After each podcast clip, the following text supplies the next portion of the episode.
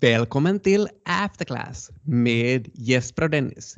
Och jag är Jesper, så då är du? Dennis. Perfekt. Ja, vad vet du idag Dennis, denna heta sommardag? Det känns som hjärnan står still i all den här hettan. Ja, det är som du säger. Varmt. Och det behövs AC. Lite after class. Nej men, din hjärna står still. Du brukar ju fråga vad som är på gång. Någonting nytt. Så jag kan väl bara fylla i den luckan och säga att jag såg Mark Zuckerberg på en så, så kallad elektronisk surfbräda här på 4th of July, den amerikanska nationaldagen. John Denvers Take Me Home Country Roads spelades i bakgrunden. Såg du det här också? Inte nog med att musiken som spelades var den här Take Me Home Country Roads. Mark hade också en amerikansk flagga i sin hand. Stor var den. Så jag menar en rätt så patriotisk bild. Det är väl nog topp tre patriotiska uppdateringar detta år. Vad man har sett, kan jag tycka. Det var en sån där 15 000 euros E-foil Lift 3 bräda som han körde på också. Ganska snyggt. Och var det så att den inte rörde vattnet? Det är väl den där motorn där under så att säga. Så riktigt snyggt. Blir du sugen? Åtminstone blir jag sugen på semester. Men hur är det då med sån här VD? Jag menar Mark, VD för Facebook, gör alla andra VD som han eller firar semester? Första frågan är väl om de har semester? Vet vi någonting om den saken? De har ju väldigt mycket att göra. Har de tid? Ja, Red Hastings, VD för Netflix, han är faktiskt känd för sina långa semestrar, så han påstår att han tar uppemot sex veckor. Det var långt. Och nu funderar jag också, borde hans förnamn också vara lite längre än vad du sa? Ja, så kanske är det Reed istället för Red. Jag misstänker det. Reed Hastings. Sen är han väl också så kallad co-CEO? Jo, så han är CEO tillsammans med en annan person, en Ted Sarandos. Eller vill du också här det ska vara Ted? Här får det vara Ted. Just det, ja. Så de är alltså två VDR i princip på Netflix. Så den ena kan ha långa semestrar och den andra kan slita som ett djur. Som en Ted. Jo, och eh, Reed påstår också att han faktiskt får de här bästa idéerna under sina semestrar. Och han får de här idéerna genom att egentligen titta ut över berg och vatten. Så det är inte via att se på Netflix han får idéerna. Men man måste väl nog säga att Netflix har ju lyckats ganska bra. Så kanske det finns en vits med semester. Jo, för ofta när man läser om VD så känns det ju som att de aldrig har semester. Nej, precis. Lite fullt upp. Jag läste om Annika Falkengren. Hon var VD för SEB 2005 till 17. Vad står det här SEB för nu igen Jesper? Skandinaviska Enskilda banken. Just det. Så hon var då VD till och med 2017. Hon böt sen det här VD-jobbet mot en partnerroll på en schweizisk bank. Så det låter ju också helt, helt roligt. Böt och böt. Hon tyckte det var dags att gå vidare. Hon hade ju aldrig tagit semester på SCB, så hon hade 150 dagar i outtagen semester. Översatte man det här till pengar så blev det 7,4 miljoner kronor. Och det fick hon också i semesterersättning år 2017, då hon sen avgick. Var det inte också någonting skumt med det hennes hela upplägg här? Hon flyttade vits till Schweiz. Och där fick hon också ersättningen. Och i Sverige har de ju en sån här fin grej som kallas SINK, särskild inkomstskatt för utomlands bosatta. Och eh, det betyder ju då att om man får ersättningen då man bor i ett annat land så får man använda en mycket lägre skattesats. Så normalt skulle hon kanske beskattas med 60 procent, men nu blev det 20 procent för henne. Så hon sparar cirka 3 miljoner kronor på det där också. Men det kan ju behövas i Schweiz. Ja, verkligen. Men SCB skulle också kanske ha behövt de här pengarna. För nu blev det ju egentligen så att de hamnade och betalade två VD-löner under 2017. Både semestern för Annika och då den här lönen för den här nya VDn Johan Torjeby. Johan tog över i mars 2017 och för de här månaderna fram till december fick han då 7,24 miljoner kronor i lön och förmåner. Annika, å andra sidan, som då var VD bara tre månader av det här hela året, fick 10,3 miljoner kronor, inklusive den här semesterersättningen. Då. Så intressant för SCBs aktieägare att läsa den rapporten. Så ibland lönar det sig kanske att ha semester. Och den här Johan, den här nya vdn, han måste också ta ut sin semester för efter det här blev det till en sån här lex Annika vid SCB som säger att man får bara samla på sig fem dagar semester. Och det gäller också vdn. Tidigare under våren tog vi alltid upp Elon Musk i nästan varje avsnitt. Har vi någonting om Elon här till säga? Vad tycker han om semester? Han har något sånt här känt citat att vacation will kill you. Så han verkar inte tycka om att ladda batterierna. Nej, det är väl någonting med att det, det är alldeles för miljöskadligt och så vidare. Nej, men han hade haft en del olyckor med raketer, raketuppskjutningar alltså, just under sin semester tidigare. Och sen har han faktiskt också dragit på sig malaria en gång under en längre semesterresa i Sydafrika. Han blev först lite missdiagnostiserad och sen gick det som det gick. Så han höll nästan på att stryka med därför detta vacation will kill you uttryck. Men Mark surfade alltså fram på sin surfbräda. Jag vet inte om vi skulle lyckas bli sponsrade av det här e-foil, om vi skulle nämna det tillräckligt många gånger. De verkar redan ha en ganska bra posterboy. Och de kanske inte behöver två eller tre posterboys. Men Mark surfade. Reed gillade att besöka bergen. Jag vet inte om det stod någonting om Norge. Det var berg i allmänhet. Men, berg i okay. allmänhet.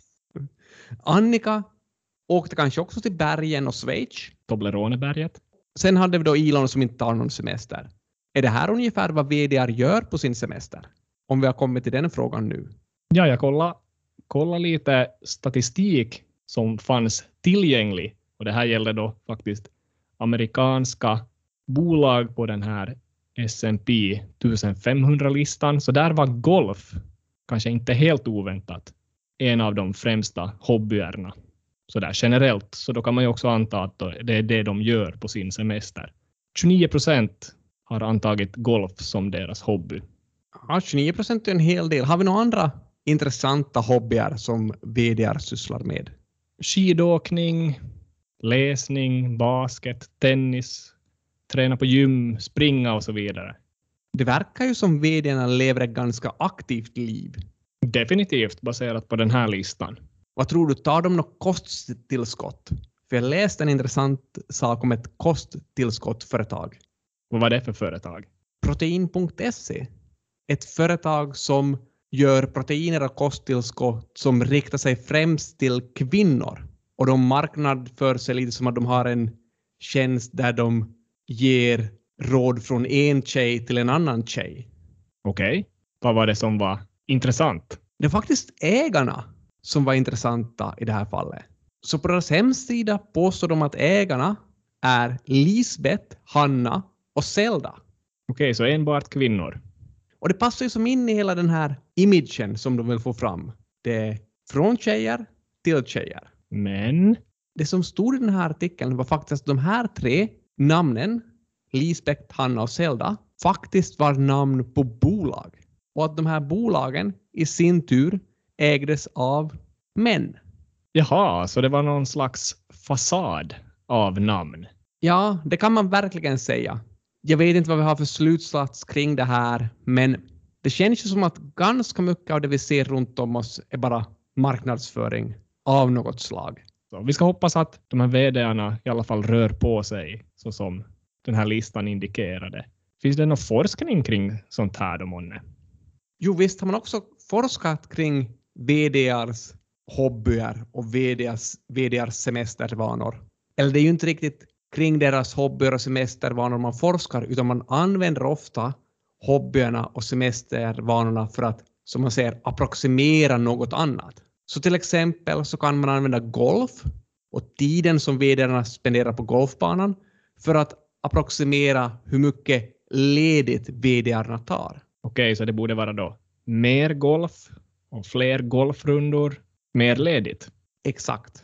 Ja, jag ser här, det finns en artikel, eller faktiskt två artiklar, av en författargrupp som leds av en forskare med namn Bigger Staff.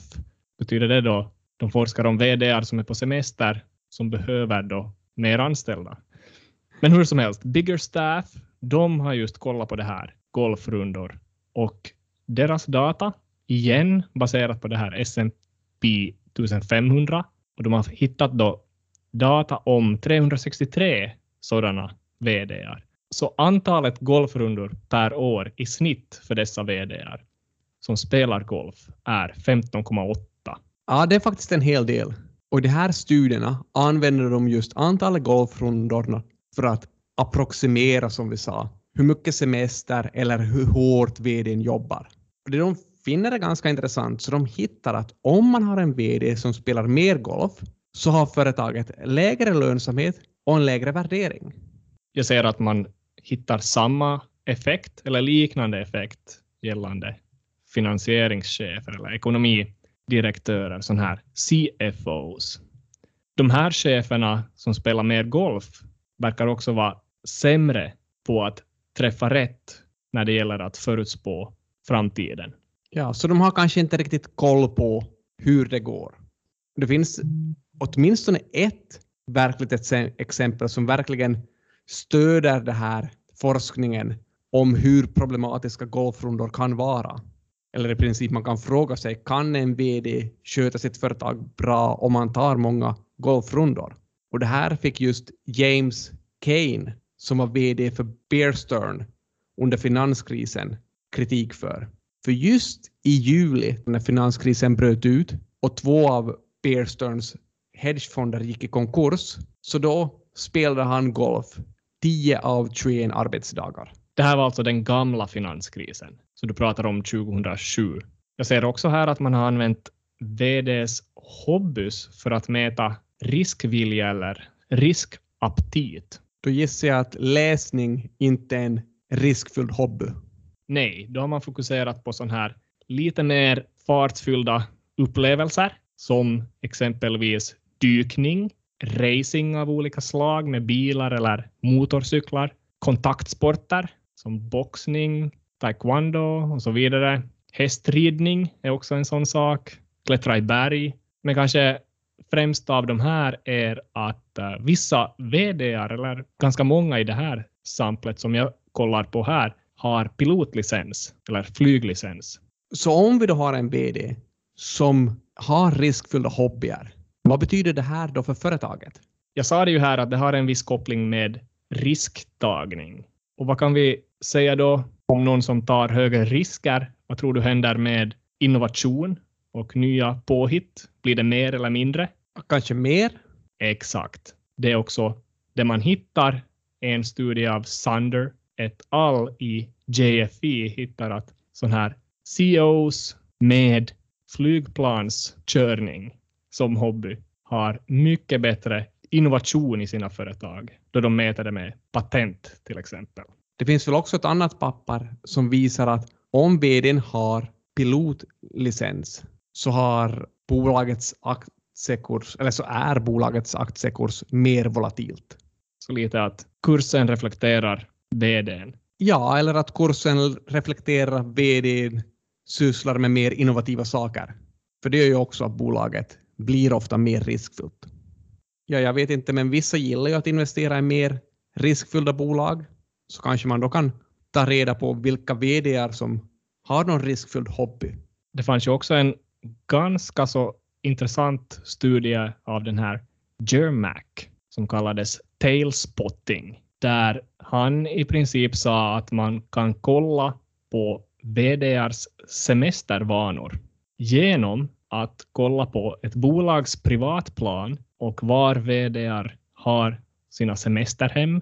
Okay, så kanske någon VD har ett hus på Bahamas. Så då kan man alltså via någon sån här flight tracker gå in och kolla var är bolagets privatplan just nu. Har det här bolagets privatplan flugit till Nassau, då kan man vara säker på att det inte kommer så mycket nyheter från bolaget just nu och en tid framöver. Kunde man göra något liknande för att ta reda på när vi är på semester om man till exempel är en lyssnare av vår podcast. Ja, vi har ju varit lite ofrekvent med de här avsnitten hittills i sommar och det känns kanske lite som att det blir mindre frekvent en tid framöver nu också. Så jag tänkte, du har ju just kommit med i det här Strava-gemenskapen. Vi pratade om det här med Strava, den här löpappen för en tid sedan och kunde det vara så att istället för så kallad tailspotting skulle man kunna hålla koll på Strava då istället och identifiera var våra löprundor sker. På så vis då koppla till att okej, okay, om vi är och springer i Alperna, då kanske det inte blir någon AC. Så alltså du förespråkar någon typ av shoe-spotting? Det blir väl mer eller mindre någonting sånt. Shoe-spotting istället för tail-spotting. Jag har på känn att det är så man måste göra och jag har också på känn att vi inte hörs nästa vecka. Men jag har på känn att det blir definitivt nya insikter i höst då vi fortsätter med After Class.